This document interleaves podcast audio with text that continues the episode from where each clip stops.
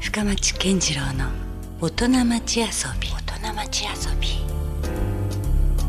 さあ、えー先週に引き続きまして今夜もスタジオに遊びに来ていただいているのは NPO 法人カラフルチェンジラボ代表理事の、えー三浦信久さん、えー通称あなたの信江ちゃんです今夜もよろしくお願いしますよろしくお願いします。まあ先週もねはい。もうちょっと感動的な話から それから楽しい話までいろんな話たくさん聞けて、えーよかったんですけども、はい今夜はねもっと深掘りしたいと思ってますよろしくお願いします。はい、まああのね今夜初めて聞いたっていう方もいらっしゃるから信江ちゃんをまず説明するとですね、えーまあ昨今いろんなメディア等でもあの話題にはなってますけども LGBT というですね、えーいわゆるこうなんだろうなこういろんな人にも多様性があって、えーいろんなタイプの人がいるんだよということをね、はい。えーある種分かりやすく、えー、信江ちゃんが矢面に立 って、まあ、そういう啓蒙活動をしてくれてるんですけども、はいだから今夜はねちょっともう一度ちょっと紐解きたい紐解きたいなと思うんですよ。はい LGBT とはそもそも何ぞやとうんいうことと、もしかしたらこれだけじゃない部分もあったりするんだったら、その辺も含めて、はい。えーその人の多様性みたいなところをねちょっと教えてほしいなと思います。はい。えっ、と LGBT っていう言葉自体がまずですね、レ L はレズビうアんン、レズビアンで G はゲイ、ゲイそして B はバイセクシュアバルイ。セクシャルで、えっと T はトランスジェンダートラとンスジェンダーいうこの言葉の頭文字を取って LGBT と言ったりするんですけど、うん最近では LGBTQ と言ったりすることもあるんですね。 Q で Q というのはうんクエスチョンっていう意味があって、はい自分自身の性別がよくわからないとかおーいう方たちのこうハテナマークの方たちの方もいるので、うんクエスチョンという形もやあってそれさえ自覚できない人もやっぱいるみたですねいらっしゃいますいらっしゃいますなるほど。はいうんで、えーっとまあ、どんなふうにカテゴライズしているのかというところになるんですけど、あのーまず人の性っていうのはですね、うん体の性別生まれた時にね、おぎゃーと生まれた時に体を確認して男の子、女の子っていう形でするじゃないですか。うんその体の性別と、うんえーっと心の性別自分自身の性別のは何なのかなって問った時に、うんえー返ってくる答えうんが、えー心の性別うん性自認と言います。あー性自認はいうんでそして、えっと、性的指向といって誰を好きになるのか、うんどの性別を好きになるのかという、うん性えー性的指向という、うんえーあの3つがあって、はい最後に性表現といううんどういう性別を表現日々してますかっていうこの4つになるんですね。うんうんもう性表現っていうのはセックスアピールの話ではなくて、うんえー例えば仕草だったりとか、えー表現の言葉の表現だったりとか、うんうんうんえー、とあと着ているもの、はい洋服だったりとか、うんいうようなものを指していくんですけど、うんあの全部合わせていくと4つになるんですけど実はこれってですね、うんえー大まかに分けて4つうんなんですよ。うんうんでカテゴライズだけでやっていくとですね実はこの中にぶわっと分類がいっぱいあって、まだ枝分60かれ種して類い以くと上になっていくんですよ。本当にダイバーシティですよ そうなんですおうおうでなので実際にですねいろんなカテゴリー、カテゴライズの仕方があるんですけど、うんあのアメリカのフェイスブックはうん性別確認欄がですね58種類ぐらい用意されてるんですよ。なかなか言ってますね。はいおうおうで、えー、とタイの方のフェイスブックは13 18種類ぐらい確かあおーの性別確認欄がそれでもアジアで多い方なのかな。多い方だと思います日本ねは日本は男女その他しかないですあら、三種類たったの。 そうなんですよなるほど。多分これは多お分ー世相をかなり反映していて、うんで特にフェイスブックは LGBT を応援している企業の一つになりますので、うんその国の多分性の状態を多分きちんと把握してその状態で多分、うんあの提供をしているコンテンツを提供していると思うので、うん結構かなりあの、うん遅れているのかうん進んでいるのかっていうところがかなり反映されているような気がします、個人的にはですなるねほ。ど。うんでまあそんな状態のちょっと話は元に戻すんですけど、はいはいうんえー、とその4つを使ってカテゴライズしていくんですが、私の場合ではゲイというカテゴリーになるののぶで、えちゃんで言うとこれは G に入るわけですね。はい G ですねはいはい私はなので男の子の体で生まれてきました。うんうんそして、えー性自認自分の性別は男の子だと自覚しています。うんそして、えーえー好きになる対象が男性うんですね。うんで、えー自分自身の、うんえー性表現のところは、うんえー男性であるんですけどうん若干喋り方が男性らしくなかったりとかお、うおうえー仕草が男性らしくなかったりするのでおう少しだけ女性寄りのとこ少しろ女性が入っている。かなっていうところかなというふうにまあはい思ったりしますね。なるほど。まあ、うんなのでちょっとグラデーションになっているので、うん同じゲイでもいろんなゲイがいますし確かに今聞いただけでもねゲイといってもひ一つにくくれないそうですそうですだはうい、んうんまあ、レズビアンもそうだし、うんバイセクシュアルもそうですし、うんでまあ、うんトランスジェンダーに至っては、うん性自認自分自身の心の中の性別が、うん自分自身の性別が何なのかっていうものになるので、うん誰を好きになるのかっていうのとまた違う問題になってくるので、うん例えば芸能人の春菜愛ちゃんとか、うんうんえーは、えー、と彼女は男の子何でになるんですかあのトランスジェンダトーラにンなスるジェンんダでーすになねる。うんなので、えー、と男の子で生まれてきたんですけ生どまれてうん心が女の子だったうんわけですね。うんで女の子として男の人が好きなわけです。うん私たちゲイはうん男の人として男の人が好き、うん全然違うよね違うんですよそれって実はねうそうなんですだからトランスジェンダーの方たちはたまたま体が違ったっていうことなんですねうんなので心の性別に準じてあげることが重要なので、うんトランスジェンダーの方たち春菜えちゃんとかうんカバちゃんとかは、うん心の性別に体の性別を合わせていっただから性転換する人もいるもんえねーそうですね、うんなので今はですね、うん性転換という言い方ではなくてああなんて言うんですかの性適合手術という言い方をする性んです適合手術っていうんだあの性転換だと、うん性が間違っていることが前提になるのあでーなるほど性もあなたの元々の本来の性に戻していきましょうねという意味で適合手術自分の心と体を一致させようというそうそうですそうですんっていう意味で性適合手術というふうに言葉が今は変わってますね。なるほどうーんなので言葉がね、ですねガンガン変わるんですよこの世界って。なるほどねおもうそのどんどんアップデートされていくそうなんだですそうなんです。おーなので実際にはい LGBT っていう言葉もですね国内では今やっと使われるようになってきましたが、うん世界的にはソジという言い方に変わってきてます素地はい。それはどういう意味なんであすのか SOGI と書くんですが、 SOGI はいえー、とセクシャルオリエンテーションうんジェンダーアイデンティティの頭文字を取っていておうおう先ほど言っおたうセクシャルオリエンテーションというのはうん先ほど言った性的思考、うん誰を好きになるのかうんという部分うんとジェンダーアイデンティティというのはうん性自認自分の性別は何なのかうんっていうところのその2つの頭文字を取って素地という言い方をしま思す考。と辞任の違いみたいなところえっと分かれてるわけですよね。はいうんこの部分を、うんあの合わせて素地という言い方をしてるんですね、最う近。んなぜかというと、うんさっき言ったように性はグラデーションのようになっているので、うん複雑だからね。そうなんです、ううなので LGBT の言葉だけでは収まらない方たちがたくさんいるんですね。やっぱり。うんはい、うんなので、うんえーそれを包括的に問題に取り組んでいきましょうというところで、うん性自認と性的思考の課題という形でおー素地という言い方をするようになってます。もうそこまで来てるわけですね。はい、なるほど勉強になるねこれ。ありがとうござい ます。おーもう LGBT は古い概念になる可能性ありますね。 か可能性がありこれねますね。いずれね。はい、なので世界的にはまあソジハラというハラスメントの言葉もできてきてるので、そこのやっぱハラスメントがまたあるわけはい、あるんですすよ。よね。なのでそのの辺もだからちょっとこれから耳にするような時代に入ってくるんじゃないかなというふうに思います。じゃあもうなんだったらまあ信江ちゃんもある種の当事者ではあるけどそこでもまあわからなかったりすることも結い構やああるりんだますありますやっぱり勉強してます。なるほどね、はう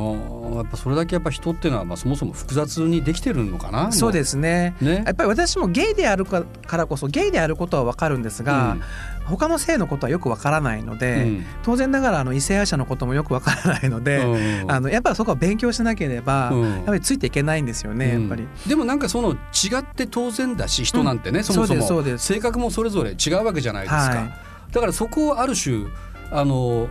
そこの面白さがあるよねい、もうあのそれを受け入れるというかそれが一番の面白いところだと思ねいます。うん、だから同じなわけがないからはい、その違うどこがどう違うんだろうということを知る面白さってあるもんもうね。かなり面白いです。もういろんな人がいるので、ね、うん、ワクワクするよね。ワクワクでもそうしそうますいう話聞いてると ね。もう本当に多種多様だなっていうふうに思います。本当よね、はいおーいやいやでも今そのソジーという聞いてちょっとなるほどなともうそんなグラデーションといういやかもう本当にめこの厳格にこう選別できないもうできないですとこね。ろまでもう来てるということですよね。はい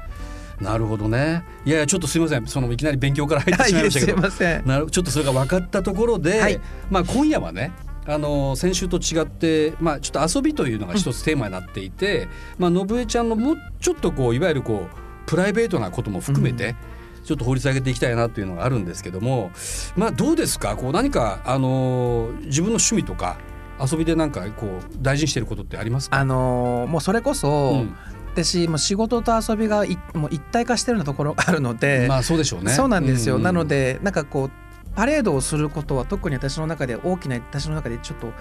語弊があるかもしれませんが、うん遊びの一環というだからか遊びの究極みたいな そうなんですオよフィシャルなね そうなんで すよ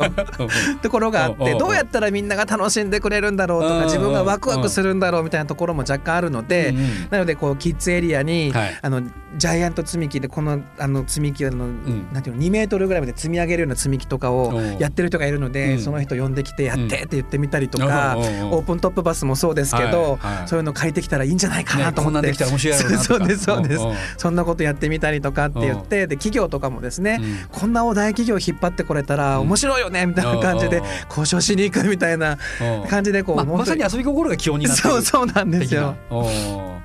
なるほどそんな感じでやってますね。うんでもやっぱね半分は仕事なので、うん自分の中ではあのやっぱ疲れてくる時もあるのうんうで、んうんでお休みっていうお休みをほとんど取っていないんでですあね私そ自身んなに忙しいのあ忙しいわけではなくてやってて楽しいからつい職場に行っちゃうんですよね。まあ要はその境がないからね そうなんですプラよイベートとオフィシャルのねそうなんですんうんであのまあそれもいけないなと思うので、うん年に2回あの彼と一緒に海外旅行に行くようにはしてます、旅には出るそうです、うんもうそれが完全なオフだと思いますね。おーあそれがいある種の唯一のオフ的なそうですそうです。へえそうなんだはい。でそれもあの海外旅行に行くのはだいたい彼がすべて持ってくれるうのんうで、んあの私は一切こうお金も何も持たずにファーッとえついていくだけそうみんやたいそんな。役割分担がある そわうなんですよ。あのまうあん彼はあのけ経済担当遊び担当みたいな そうそうそう。 う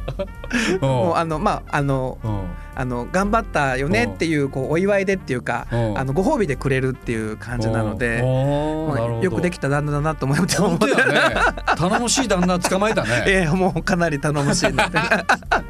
えーそれでじゃあじゃあその彼の方が決めるのいここに行こそううとですかそうです彼なんか全全てお任せにしていて、うんこうどうしたいああしたいとかっていうのを、うんまあ、私の方が仕事は早いので、うんうん言うてもですね、うんなのでうこんうホテル取るだのあエアーを取るのは私手がす配る関係はのぶえちゃんがすするけるどもんですけど大きな大きなプロデュース的なと ころが彼が全部やりますなるほどえどんなとこに行く 大体毎年も恒例になってるのはハワイが一つっていうのあと、リゾートはいうんうんあとバリ島が彼も大好きなのあでー、はいはいバリ島ですねあとは、なたまにコースが変わって台湾に行ってみたりとか、うんうん香港に行ってみたりとかんアジアが多いですかね。なるほうど、うんんまあまあそうやってこうちょっと世界にむしろ出ることでよりまた刺激を受けたりっていうのもあるのありますあります。で私もちょっとなんかこう仕事バカなところが若干あるみたいうんで、ああの海外に行ったからには向こうのレインボーの団体と会いたいとか思ってやっぱそんなとこあるんだ そうなんですよあー連絡取ってみたりと全か然遊べてないやんそうなんですそうするとブツブツ言い始めるんで すよ。ああそうまたなんか仕事入れたとか っておうおうまあ実際じゃあそんなとことちょっと接触したりすでるそうなんですようんなのでハワイの団体と会ってみたりとかうん上海の団体と会ってみたり、うんまあ、プサンあのプサンですね韓国うんうのんプサンの団体と会ってみたりとかっていうことをおめちゃくちゃやってるじゃん いやそうそうそうやっておうやってるんですよ。えーでうもんそこでまたネットワークもできていたりするのそうなんですそうなんですなのうんでその会もあってありがたいことにあのたあのプサンのうん団体とは今交流が始まってうん人の行き来がこうするようになってお互いにパレード行ったり来たりっていうのあをあすいるいようになねったそんのですパよレードね。とかもなんかお互い交流できたらもっといいですよねそうなんですれねそうなんですようんうんえーそうなんです。 じゃあそういうなんかこう旅っていうのはまあ今言ったみたいにちょっともう仕事になってる すい部ませ分も。んあるけれども、まあ、それが唯一の遊びっちゃ遊び、 そうですね完全にもう遊びに近い状態ってなるともうそこかなってとこでまあ、すごね。めんねこれも偏見かもしれないけ ど俺の勝手なイメージですけどなんか芸の人たちってめちゃくちゃ遊んでるイメージあるんですよあー夜な夜ななんかどんちゃん騒ぎあでもですねうん私も言うなれば20代の隠れてる時期はなんか悩んでいながらでうもんやっぱ毎週のように飲みに行ってましたし、パーゲリーイピーバーポーにじゃないけどなんはかい結はい構ね、行ってまし たでそれこそこれがカミングアウトして30歳カミングアウトして、うんもう解放された瞬間から毎晩飲んでましたよねやっぱりあやっぱそう飲んでました飲んでました朝まで飲んでましたたかが外れたわけもうよもう本当にびっくりするぐらいの勢いで飲んで ましたああそうおうまあ、ありがたいことにそれでなんか面白い面白い芸がいるよとかって言ってうんいろんな噂が流れて友達が増えてったっていうのはあるんですけどねあなたの信江ちゃんっていうのはなんかどっから生まれたの当時からも使っていたんですけあもどう使ってたんや、あの最初は「のぶえ」だけだったんですよ。うんうん、でもともとゲイのグループ、あのゲイの友達の中でよくですね、うんあの絵とか「よ」とか「こ」とかをつけて、うんあの深町さんとかだと、うんうんあの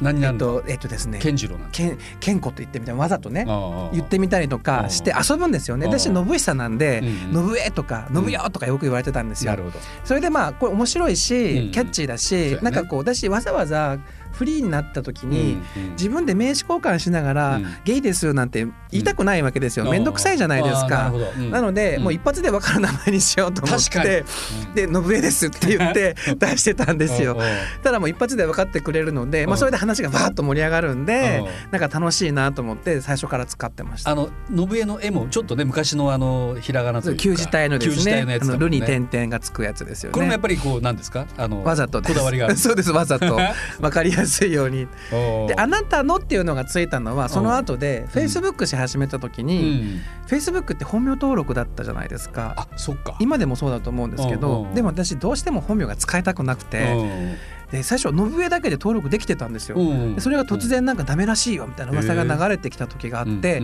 うわあ名字つけなきゃいけないと思っうんてうんどうにかならんかなと思ってでふっとひらめいたのがうんああなたのっていいなと思って ふっとひらめいてそれをつけたというなんか深い意味は全くなくていでやそれでもいい名字だねこれあなたのでしょねいいと思うこれとってもキャッチーで必ず覚えていただけるってもうい一う発 で覚えるあなたの覚えってなんかねうんなんかすごいこうなんか包み込むようなあ愛も感じる あしりがとうございます。おーなるほどそこから来てるんだそうなんですよあたのこと言ってるねなかなかこう秀逸なお名前だありがとうございね ます。そうですかじゃあまああれ遊びって言ってもじゃあそんなにもうない他はもうそうですね。なんかこうペこッれトをと飼いっってるとかてあないですね。ないんでねそういうのもね、はいうん、もう旅ぐらいですかそうですね。音楽も聴かないとか言ってた音もんね楽も聞かもう面白くない人間なんですよ。そうそうなんか仕事人間やねですね。い 言うかんてよそんなことじゃこれからもっと啓蒙しようというところでそうですよねもっともっとやっぱちょっと遊びは振り切ってほしいですけどね振り切りたい。いやまあ信江ちゃんが意外と仕事人間だったっていうねそういうちょっとカミングアウトみたいなちょっと前半トークになりましたけどねありがとうございます。真面目なんやねで もね多分根は真面目ななんだと思います。は、はいいねえ本当にだからいろいろこうこれからのことを考えてるんじゃないかなと思うんですけどそうですまあ、だから最後のこのパートっていうのは、まあ、信江ちゃんにとってのこれからこうしたいこととか、はい。あるいはその福岡市もっと言えばこう社会全体がもっとこういうふうになっていったらいいなとかっていうようなねちょっと未来の前向きな話がちょっとああありがとう聞きごたざいいなまとす。思ってるんですけどそうですね。私うんパレードにやパレパレードをやっていることで、いつも語らせていただいていることがあって、はい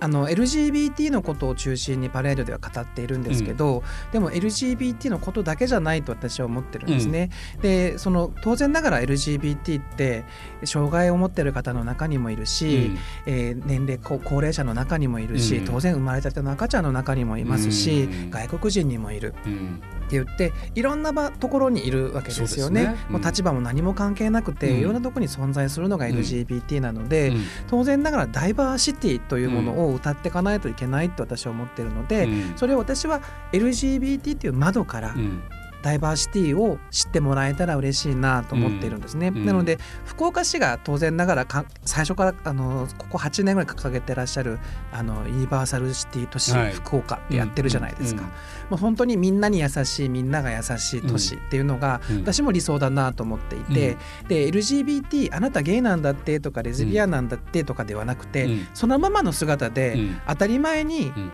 普通に過ごせる環境になればいいなって思うんですね。それさえも別に取り沙汰さなくてもいいぐらい、ね、そうですそうですそうです、んんもうそれはもう私たちもそうだし、うん障害者障害を持っていてもそうだし、うん高齢でも子供でもうん当たり前その状態を楽しめる空間になればいいなって個人的には思ってます、うんなるほどね、はいだから本当の意味でのもう何もボーダーレスなっていうかそうですそうですね境がないもうあなたはあなたのままでいいじゃないって言える社会になったらいいなって個人的には思ってますそうなるとやっぱり平和な世の中が来るよねいや絶対平和だと思いだっまてす戦争がまずなくなるし、うんうんね、もうだってみんなそれがもう全部つながっていくわけだもんね、はいそういうことでその違うからこそまたさっきの話戻るけど面白いわけであっいやもうて本当にそういうところでまたこう生まれるよねまたいやそれがミックスされることでまた面白いものが生まれてくと思いますはいうん、だからそういうなんか文化的にもそれは健全だと思うし、うんうんまあ、アートもそうだしねいろんななんか世の中自体がやっぱ僕はそうなるのが理想だと思うしいや一番だから最先端なんだあのべちゃんたちやはったうん、 わすごいだからその分かりやすさをだどこに多分今いいると思う。あ嬉しいですそんな風に言ってもらえたら、うん、だからなんかまだ俺らの方がこうむしろ努力が足りなかったりするのかなと思うもん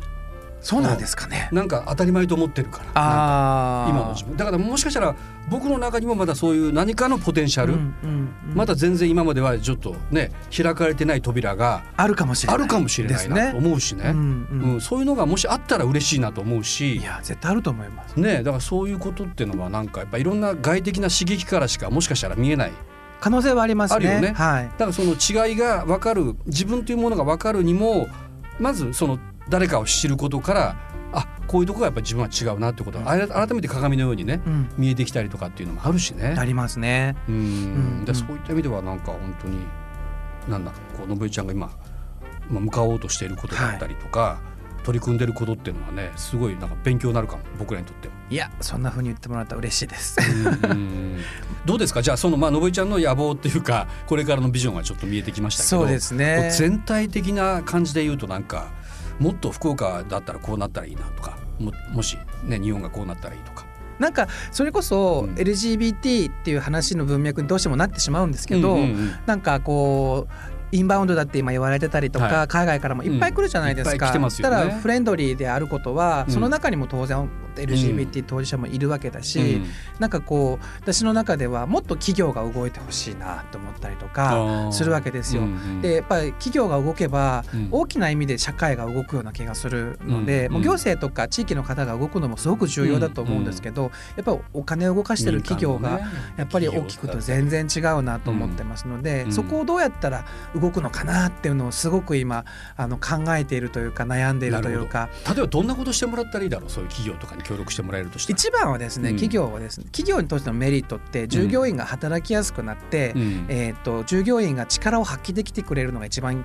まあ企業として一番いいじゃないですか。そうですよねな時にやっぱり働きやすさを改善するってところで LGBT の文言もきちんと入れてもらうっていうのが重要だと思うんですよ。うんうんで私たちの世界で言えば当然ながらあの同性婚がしたいと思ってる当事者がいた場合は、うんそれをまあ男女のカップルさんと同じように福利厚生が使えるようになるよとか、うんうん就職あの就職差別だったりとうかん昇進差別をしないよとか、そういうことをちゃんときちんと盛り込んでもらうってこともそうですし、あのお客様に関しても LGBT のことをきちんと分かった上でうのん対応ができるサービスくのクオリティを維持してもらうっていうのは、うんある意味必要なスキルになっていただけたら嬉しいなというふうに思ったりはしまなするね。ほどね、だかうらんその今言われている働き方改革というのはもうただに労働その条件とか時間とかじゃなくてね、はい、あの自分がこう一人で働いててもそうなんですけど、うんあのストレスうんってうんたくさん働いたからストレスがたまるんじゃないと思っていて、うんやっぱり人間関係だったりとか、うんあの人からすごく辛い当たり方をされたからきつくなってうんなんか働きたくないかうん会社行きたくないってなると思うんですよ。うんなるとたったその配慮だけでうん働きやすさが変わって能力が変わるのであれば、うんそれ会社にとってはめちゃめちゃいいことだと思うんですよね。でそれでまた社会にも貢献されていって経済も活発になっていってなったらすごいことだなと思ったりとかするので。そうねだから無駄なそのハラスメントとかをねそうなくすこ排と除していくこと大事ですよね。と思うんですよね。うんそうなんですよ。うんまあそれがなんか私の今のこう大きな野望なのかなって思いますね。うん、はいやいやすごいそれすごい素敵だしそうなってほしいなと僕ももう心から思う。あありがとうございます。うん、じゃあますますなんかあれですね信江ちゃんのなんか役割というかある種まあパイオニアだもんねこの今やろうとしてることもねまあそんな誰もや ってなはいいところから、ね、今そうやって社会改革をありがとうございます。大きく言うとそこまで関わってくる問題だから、でもねやっぱりそういった意味では一方ではこういまだにやっぱりこう女性だったりねやっぱりその弱者っていうのがこうちょっとこう差別されてしままうだまだ時代があるねあります。でもあるから、もういっそのことそれがきっかけとなってもっと今こう辛い思いをしてる人たちもね、全部こうなんだろうこうちゃんと認められて、ね、人格としてもしっかりこうんうそうなんですよ。ね、そういう世の中であるべきですよね。はい。もう LGBT のお話っうて、んジェンダーイクオリティといって、まうあん性差別をなくす、うまんあ性平等ですよね。うんなので男性女性の今女性がちょっと虐げられているような状態があったりするまとだま思んでだすそけういどうとこあるからね実際あり職場ますよ環ね境でもね。なので LGBT を取り込むことによっうて、ん女性活躍が進むんですね実は。ああなるほど。うんうんあのジェンダーギャップがなくなっていくので、でも逆にこれをすると、うんそれこそ男性は男性で優位に立ってるんですけど、うんでもこの優位に立ってる男性社会も結構きつかったりするじゃないですか、うんうん男性は男性で自分でこう首を絞めてるようなところまがあちょあっるとプのレで、ッシャーをなんかそうでねす必要以上にそう感でじすてたりとか。あるじゃないですかうんうんただそのジェンダーイクオリティが達成されていくと、男性は男性で生きやすくなっていくんですよね、うんそのストレスから解放されていくので,、うんうんで女性はう高みを目指したい人は上がりやすくなるし、うん男性もあのそこまでしなくていいよって人はその場に言いやすくなるし、うんって言ってなんかこうストレスが減っていく社会に絶対なっていくって私は思っているので、うんそのための入り口として LGBT が今存在してるんじゃないかなって個人的には思ってまあーす。そうかもうね。んだからもう人間は別にそのヒエラルキーで作られるもんじゃないしね、組織的にははいもううん全部横でいいもんね。そうですそうです。うん、そしてあの僕はもう今からの時代っていうのはなんならねリーダーもいらない時代だと思ってるんですよ。うんうんもうそれもみんながさこう支え合うっていうかそうですね。一人の弱い人をみんなが支え合えば、うんうんそこは一つのコミュニティとしてちゃんと成立するわけだかとら、思います。ね、別に強力な今までこうマッチョみたいなねそういうリーダーシップは特にいらないと思うこれかもらうのな時く代なはっ。てくる気がしますね。ね、うんいやいやなかなかちょっとこれはあの結果的に深い話まで行くことができましたね。ああ、ねすいませんありがとうございます。うんさあでもまあそういうね信江ちゃんたちがまあやってる活動をですねあの一番わかりやすく知るには、えーもう本当今週末になりましたねいよいよね、はい。 11月4日に、えー博多区の冷泉公園で、えー九州レインボープライドという、えーフェスタが開催されます、えー朝10時から夜、えー夕方17時まではい開催されておりまして、えー中には2時から、えーレインボーパレードなんかもあるとはいいうことで、これをもう一度改めて信江ちゃんの方からですねこんなイベントなんですよということを最後にちょっと伝えてもらってもいいですかはい、えっ、と LGBT を啓発するイベントと、うまた当事者の、はいあのマイノリティ、まあ性の多様性を祝福する、うんうんためのイベントになりますので、うんいろんな方が遊びにいらっしゃいます。うんなのでとこれを聞いてる当事者の方もそうですしそうじゃない方も、うんみんな興味があれば遊びに来てもらえたら嬉しいなというふうに思います。うん、だからまあ老若男女、はいあのそれから、えーまあ、人種も関係なく関係なくもう誰でもが誰にでも参加できる、遊びに来ていいです。うん、というですね九州レインボープライドというイベント、ね、お忙しい中いえいえすいませんこちら こそありがとうございます。ありがとうございましたまたじゃあさ何かこうなんだろうなあのしばらくして、えーだいぶこういうふうに世の中変わってきてますよとかまたアップトゥデートな報告があったらあのまた遊びに来てくださいあ。ぜひぜひよろしくお願いします。うん、ということで、えー先週に引き続き今夜もですね遊びに来ていただいたのは NPO 法人カラフルチェンジラボ代表理事の、えーあなたの信江ちゃんでした。ありありがとうございがとうまごしざいたまし。た。 Love FM Podcast. ラブ f m のホームページではポッドキャストを配信中スマートフォンやオーディオプレイヤーを使えばいつでもどこでもラブ f m が楽しめますラブ FM.co.jp にアクセスしてくださいね Love FM Podcast.